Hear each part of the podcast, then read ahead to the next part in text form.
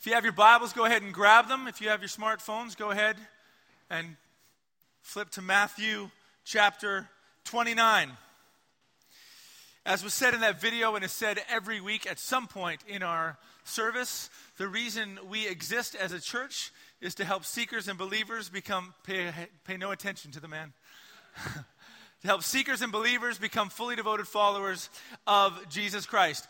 The reason, our purpose, or, or, our goal is to help seekers and believers become fully devoted followers of Jesus Christ, is because we believe that in Jesus we find our truest identity, our fullest purpose, and our fullest humanity. We got nothing better to offer you than Jesus Himself. With that in mind, this last month, last four weeks, we've been walking through a series called Transform. Um, we've walked, uh, we've talked about the Christian worldview, the fact that when we say we believe in Jesus, it's, it's more than just a cognitive, yes, we agree with what's been said or we agree with the historical facts. What we are saying is, my, ex- my existence is based on his existence. That's where I find my reality. We talked about the fact that if we believe God has lovingly invited us into a better story, it naturally flows that if we believe we have been saved, it naturally flows from that that we would want to pursue more of Him. We would want to know more about the person of Jesus Christ and know Him deep, more deeply.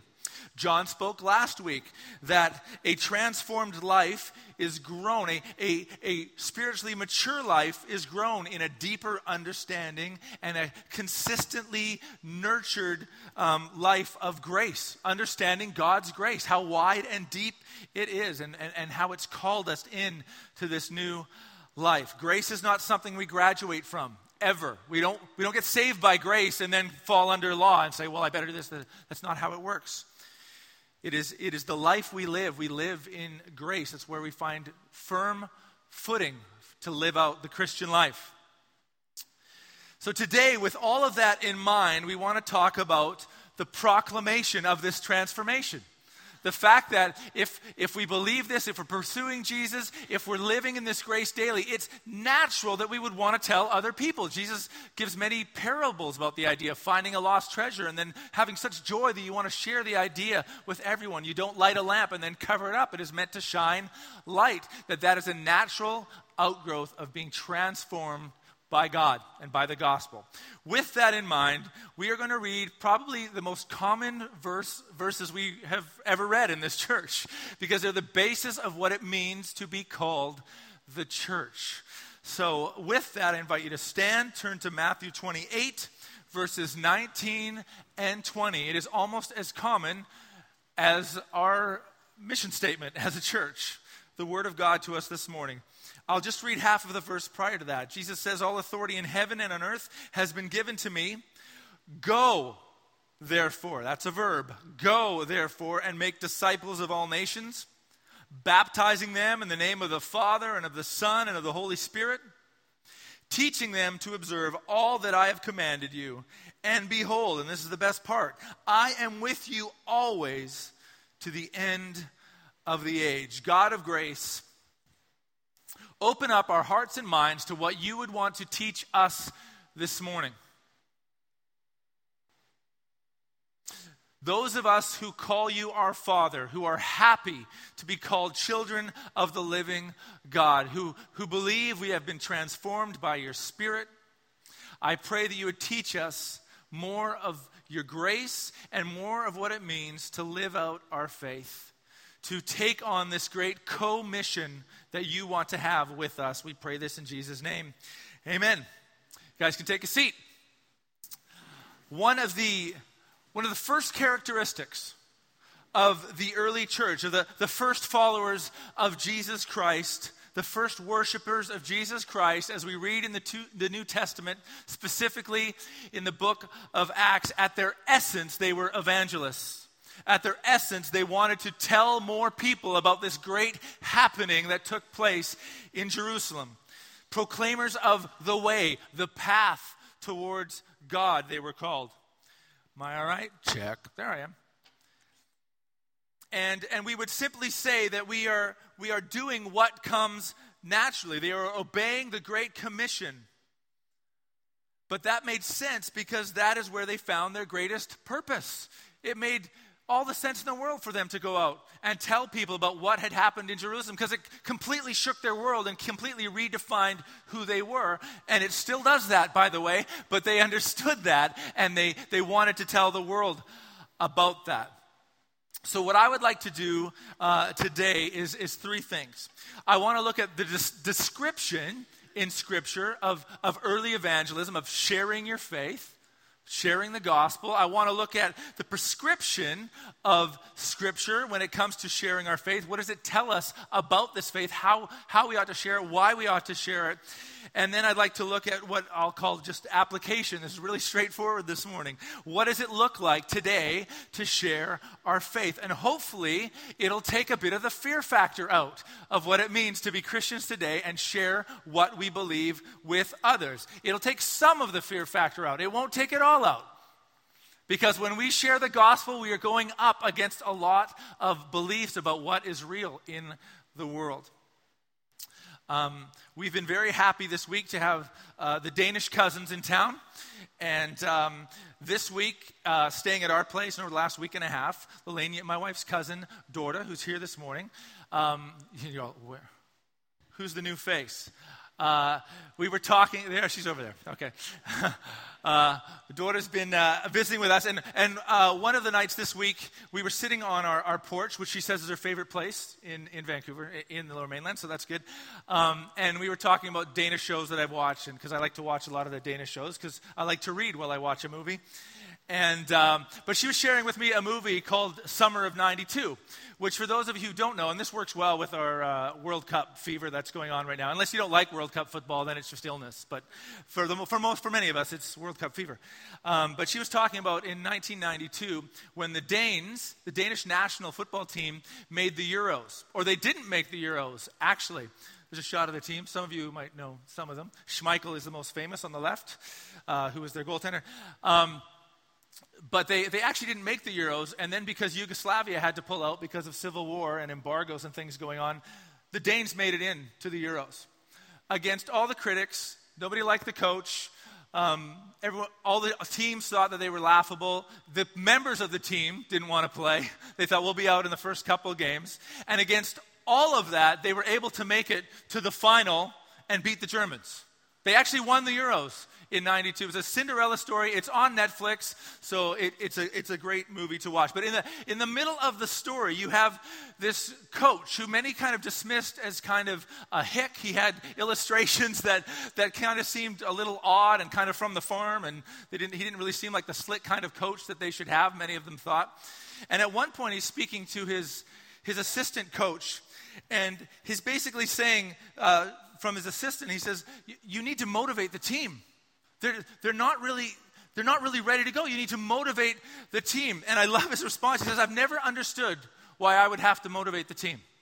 Because they are playing for their nation, they're being cheered on by 40,000 people. Because what could I possibly say that is going to motivate them more than that? It's a good question. So here we stand this morning, welcomed into the greatest story that we could imagine forgiven by God, welcomed into the family of God, invited to play a part in this amazing work of reconciling the world to God. And if we say we believe Him, if we, we engage in a pursuit of Him, if we're daily understanding more and more this, this living and, and developing in His grace, then what more can be said to motivate us to tell people this wonderful news of the gospel? What else is there? He's not only invited us, He's, he's commissioned us. So, what does this look like in Scripture? Because the early church got this. They got it. They, they didn't need to be motivated. We see examples throughout the book of Acts. So, so just a bit of a description. The sharing of the faith, it, it's part of the mission of the church to cooperate with God in the reconciliation and the healing of the world. So if we come to church over and over and we're, we're leaving going, I don't get it. Why, are we, why do we attend church? Why do we why do we worship together? This whole church thing, what's it all about? It could possibly be because our faith is not active. We, we don't understand that the mission of the church is to be moving outwards and telling people and inviting people into this faith. So in Acts 2, after the resurrection of Jesus, his ascension into heaven, the Holy Spirit pours out in this miraculous way on the, the, first followers of Jesus Christ. And they step out in the busiest time of the year in Jerusalem. There are Jewish, religious Jews from all over, and they are, they're all speaking different languages. And the apostles go out filled with the Holy Spirit and are speaking to individuals in the languages that are native to them. And uh, in verse in chapter 2 verse 12 it says they were all amazed and perplexed saying to one another what does this mean? Something miraculous is going on but others were mocking. They said they're probably just drunk. So, so those are your options. Something amazing is going on or they've all been drinking far too early. And Peter stands up as kind of the, the voice of the early church. He addresses, says, Men of Judea and all who dwell in Jerusalem, let this be known to you and give ear to my words. And he shares this, this story of God's salvation as played out throughout the entire scriptures, throughout the Bible, that is all fulfilled in Jesus Christ. And in verse 37, their response is, they were cut to the heart, and they said to Peter and the rest of the apostles, Brothers, what shall we do? What do we do in response to this, this story you've just told us? And scripture tells us that 3,000 people came to faith that day. 3,000. In Acts chapter 3, Peter and John are, are used by God in the healing of a man born lame. And it obviously it gathers a crowd. And in verse 12 of verse 3, he says, Why are you staring at us like this is us? We need to tell you about Jesus. Let us tell you about him. He's the one who's made this happen. Let's take the, the focus off us and on to Jesus. Some of the the apostles get imprisoned and then they're, they're, they're, saved from prison in a miraculous way. They're pulled before the, the religious Jews, the ruling religious Jews, who basically says, We can do more than just throw you in prison, by the way. You keep talking about Jesus, you keep talking about this resurrection thing, we will deal with you. And Peter's response is basically simply, How can we obey you instead of God? We find our whole being in, in what Jesus has done. How can we obey you rather than God. There's a guy by the name of Stephen, in case you think it always goes easy. There's a man by the name of Stephen in Acts, Acts chapter 6 and 7 who basically lays down this critique of the religion of the day and points out some issues with it. It makes them mad. And instead of 3,000 saying, you know, what must we do to be saved, they decide to kill him instead. And at that point, if I'm Stephen, I'm saying, Where are my 3,000? I'd rather have the 3,000 than what's going on here. But in verse 60 of chapter 7, he falls on his knees, and, and the, the description is that he had the face of an angel, and even in the midst of this persecution. Isn't this something we could learn from when we're on Facebook? He had the face of an angel. He had grace, even in the midst of horrible things being thrown at him. He falls on his knees and he cries out with a loud voice, Lord, do not hold this sin against them. And when he had said that, he fell asleep. Philip in Acts chapter 9 records this kind of significance, significant evangelism because it was one of the first outside of, of the Jewish people. And he finds this, this servant of the queen of Ethiopia reading, reading from Isaiah, actually, as, as John was talking about this morning. And he, he, he runs over to the chariot and asks this extremely theological question. See if you can memorize it. Do you understand what you're reading? It's a really hard one to ask. Very simple question, though. Very helpful, very useful. Evangel- evangelistic question Do you understand? Do you understand what you're reading? Does this make sense to you? And from that question, he is able to share the gospel. The Apostle Paul goes from trying to rid the ancient world of Christians to becoming one of its greatest missionaries, telling people about this faith, preaching in synagogues, where it made sense to talk about God, speaking to the Greeks about this God. Sometimes people want to kill him, sometimes they want to invite him over for lunch. Sometimes they want to offer sacrifices in front of him because they think he's a deity. When he's taken to court to answer for himself, he is always ready to do so. Sometimes he just tells his own story, just tells a story to them, and that's how he lays out the gospel for them finds himself in prison, he preaches to the jailer. Doesn't matter where he is, he finds himself sharing this story. And someone might ask, how does, how does someone take going to court and having to answer for themselves, how do they turn that into sharing the gospel? How, when you're just told to give an account for yourself, well, Paul had no accounting for himself outside of Jesus. None of the apostles did. Any story about them had to include Jesus, because in Jesus they found their identity, their purpose, and their fullest humanity. So we see a handful of Christ followers ready and willing to speak wherever and to whomever about Jesus. That's, that's the description we see in Scripture, living out this witness of the gospel. But what does the Bible tell us to do? What's the prescription of Scripture when it comes to evangelism?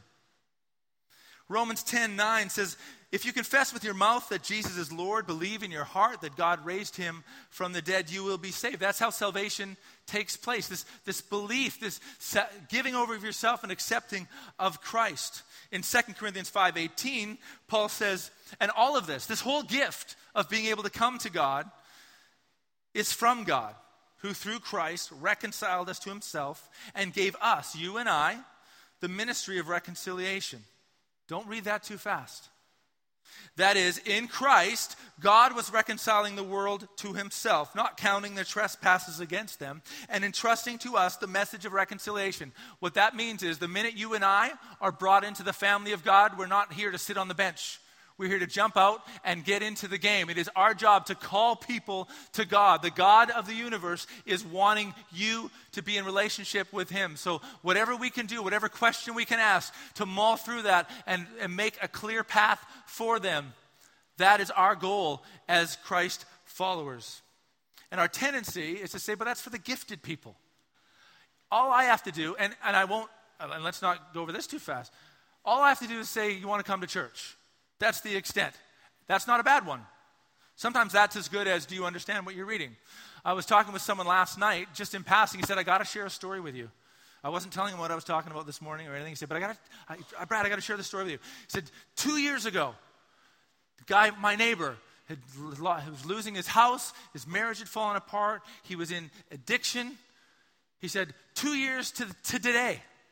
And today, he's been he goes, I haven't talked to him since. He, he went to church and he, he just kind of got into community in the church, was, was influenced by the gospel, came to know Jesus, been baptized. He's marrying a wonderful Christian woman last night, and he was the best man, the guy who was talking to me. It all came from one simple question You want to go to church?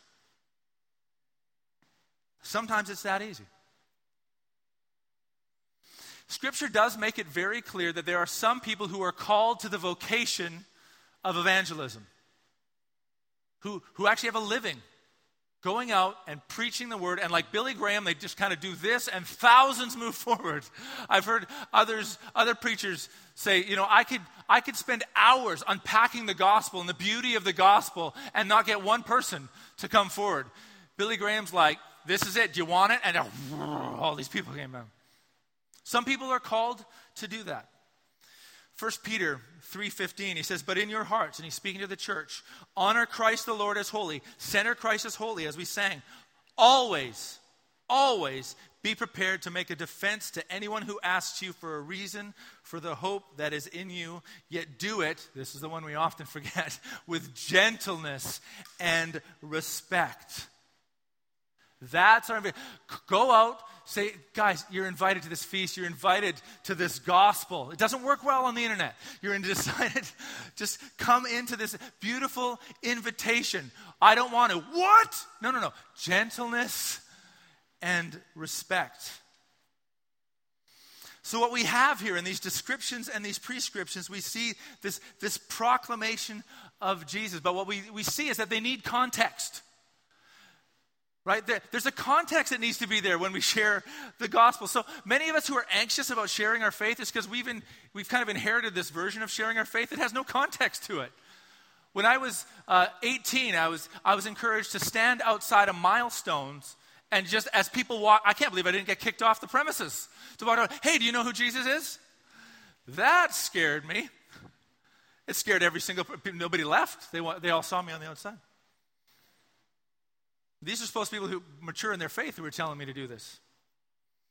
It needs context, shared in a way that makes sense to the listeners, asking or answering questions that they are actually asking. And believe me, everyone you know is asking important questions that can be answered with the gospel. You may have heard that my son likes soccer. You may have heard this that it's, we are a soccer family. But my son is so into soccer that he will start conversations as if we know exactly who he's talking about. Because of some meme he read about soccer, he'll walk in, da da da da da, and my Lelania will just be like, context. You have to give us context. Many of the ways that people have been taught or have shared their faith has no context, and people are just left going, I don't know where you're coming from. I don't know what words you're using. This makes no sense to me. Approaching someone on the street with a tract or, or four verses that are the, the four ways to get to Jesus so quickly that lacks context. It's impersonal. Second thing is what we, we learn in, in this, these prescriptions and descriptions is that it's not a one size fits all. The gospel doesn't change, but the way that we offer it often changes. People come with different baggage, asking different questions. We are not Apple. Apple creates something and then tells you, you never knew you needed this, but I'm going to give it to you, and then just shoves it at you. You must adapt to it. The gospel isn't like that. There are different ways that we can, that there are different questions people are asking that the gospel actually answers. Many of the forms of sharing our faith that we grew up with Maybe they worked at one time because people were asking those kinds of questions. People are asking different kinds of questions now. And we see that the early church did not share the gospel the same way every time. Paul was trained to speak to Jewish people. He grew up as a religious Jew. He was trained as a philosopher, so he knew how to speak to Greek philosophers. But he adapted as he went. He actually kept his audience in mind. Even Jesus changed his approach. When those who were religious and thought they had it all together came, he hit them pretty hard with some truth. When those who came who felt the gospel was too good for them, he loved on them. He spoke gently and he welcomed them in. Oh, there's so many people walking around broken. They don't even know they're broken. And so we need to be careful the way we approach them with the gospel. It's not one size fits all. It's also not a debate to be won. The gospel is not a debate to be won. It, it will not be won on Facebook. I am right and you are wrong. I, I have a picture. I think I've used this picture before, but this is a common way that, that we deal with. Uh, oh, is the picture not there? Yeah, there we go. Are you coming to bed? I can't. This is important. What? Someone's wrong on the internet. I got to deal with it first. But that's the culture we live in this kind of fly over and drop truth bombs, and then I'm out. Deal with it, people. As if that's going to change a life. There's no back and forth anymore. We just kind of stand behind our protection and throw our, throw our grenades. The gospel is not a debate to be won, it is a life to be delivered. It is a, a beautiful story of reconciliation to be offered. We get lost in this issue of, of winning the debate our friend, our family member, our coworker is not, is not a quota to be met. They are a person to whom we are calling out, be reconciled to your God. That will drastically change how we approach people with the gospel. Drastically change. So, how can this look today? How can this look today? How do we apply this? What's the application today? How do we live out our faith, share our faith in a context that makes sense, that fits, that is not about a debate to be won? Well, first, we can get off our computers for starters. Gospel by meme will not do it. Our cute little tidbits out of context will not do it. Strange Christian posts with our own Christian language, we're not going to haul in the fish that way. It's not how it works. Can there be important Discussions on, online? Of course there can. Rarely will they be in public. They will usually be private messages back and forth. Because when you and I try to do a debate online, it will always, always, always de, de, de-evolve. Devolve. It will never evolve. I've never seen someone go, I get it now, on a Facebook debate. You were right, I was wrong. Because we, we're all very, very much sensing the crowd around us listening in. So I want to leave us with a few tools, a few handles, some ideas, perfectly timed for heading into the summer. Starting with this question What's different about your home? What is different about your home? When people walk by your house, they see you with your family, see you in your yard, wave hello to you, walk by the, you in the hallway or gathering your mail in your apartment building. Do they see anything different? Is there a sense that you are living out a story much larger than the nine to five, Facebook saturated, look at me and define me kind of life that many people are living? Is there something different about the life that you are living that so many are caught in? If, if you moved tomorrow, would the neighborhood be different? Would people be going, oh no, you, you're moving? I'm sad to hear that. Or six months, a year, we're like, who used to live there? So let us just reflect on a few ideas as we head into the summer. And I'm going to give you four words that I want you to, they're not going to be up there, so you're going to have to write them down or, or just think on them.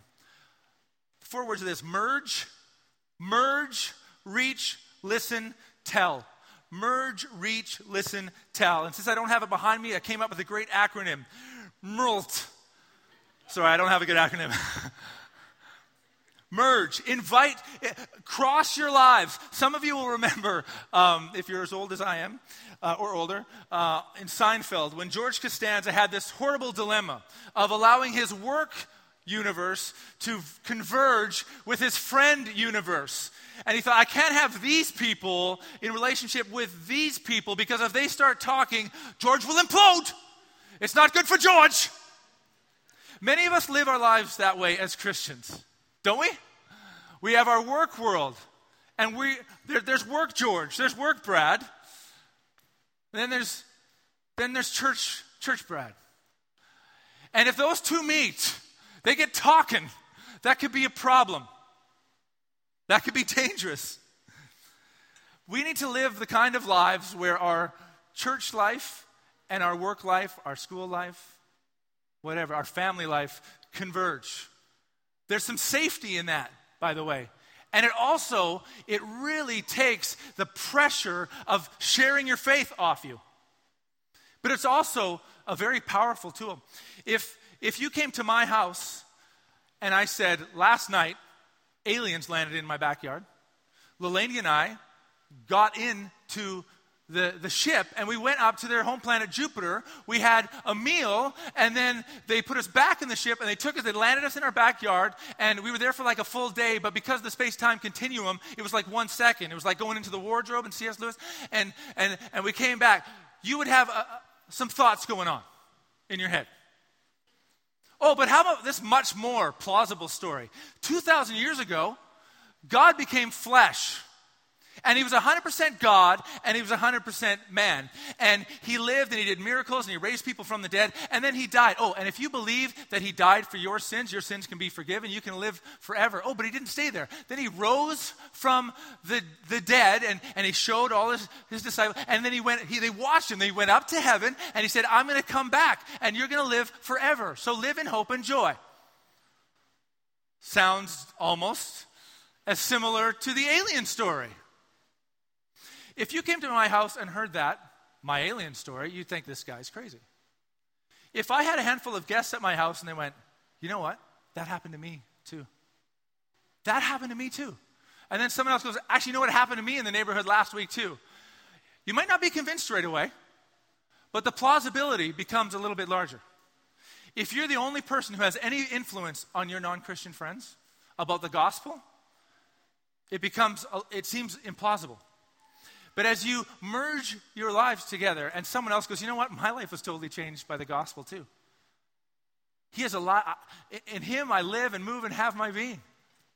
I, I, this was my life. I, I, had no identity, I had no purpose. But when I, when I just decided to submit to Jesus, it's, it's unbelievable that this change that took place in my life, this burden that was lifted, things become more plausible. It takes the burden off us. There's, there's an aspect we need to start merging our lives together. So maybe the most spiritual thing you could do, memorize this, is have a barbecue and invite your church friends, your Christian friends, and some of your friends from work. Integrate your life. You, do, you throughout Acts, you don't see people walking in often to places alone. Paul did not go to the synagogue by himself. He usually had someone with him. The apostles did not reach the 3,000, just Peter. They were speaking to each of them, moving out, integrating with people. So that's the takeaway from that point. Have a barbecue and invite people out. If you don't know how to have a barbecue, I can help you light it and show you how to roast meat. It's pretty easy. Let your universes collide. The second, after merge your worlds, is, is reach out. Don't, don't expect people to come to your stuff if you're not going to go to their stuff. When you're invited to things by friends, go spend time with them, see them in their natural habitat. I'm not saying sacrifice your morals and go to things that are bad for your soul, but many of the things that we might be invited to, like movies and, and parties, whatever, could be great stepping stones for sharing the gospel, for leaning in on difficult subject, subjects. After being invited and going, you, you've earned a right to speak into their life with the truth of the gospel. Do we need to guard our hearts? Absolutely. We need to guard our hearts. There's places that we should not go because we know ourselves well. But if we claim to have a love for the lost, we will go to places where we don't necessarily feel comfortable. Jesus did that, the apostles did that. And we earn a right to then invite them to our barbecue. Thirdly, listen, listen, listen to their story. If sharing our faith needs context, if sharing our faith is not one size fits all, it is not a debate to be, be won, we need to listen to their story. That is where we will find footing to share our faith, is in their story. To share our faith in a way that is natural and loving, that will, that will find some soil. It, it can only happen if we, if we know who they are. It's difficult to shine light on something when you don't know where to aim the light. right? So we need to listen to their story. That is where the natural door to enter and share about Jesus is. It's in their story. It's bringing Jesus into their story. It's getting to know people. Otherwise, why should they listen? Lastly, tell his story. Tell tell his story. How will they hear unless someone tells them? Paul asks. It's not a rhetorical question. There's an answer to that. They won't. They need to hear. How can they come to the point of confess with your mouth that, Je- mouth that Jesus is Lord, believe in your heart that God raised him from the dead if no one takes the time to tell them? Who are you because of Jesus? Take the opportunity to tell them.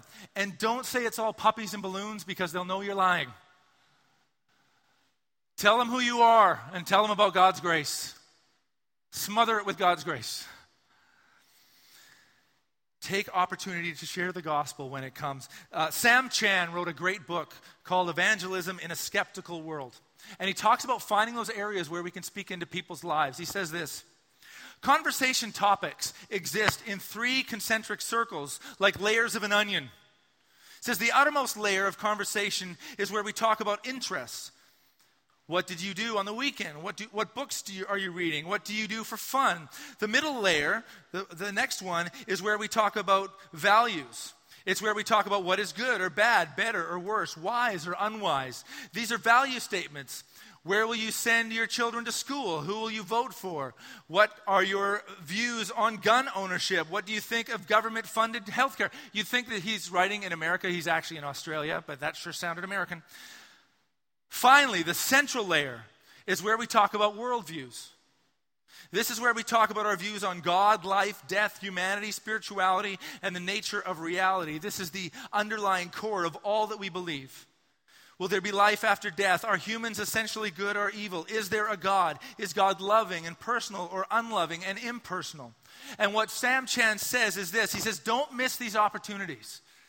He says, Be alert for what people are saying. Learn to ask questions that transition from one layer of the conversation to the next. Listen for the doors to open and move between from one circle to the next. But that can only happen if we allow our worlds to merge.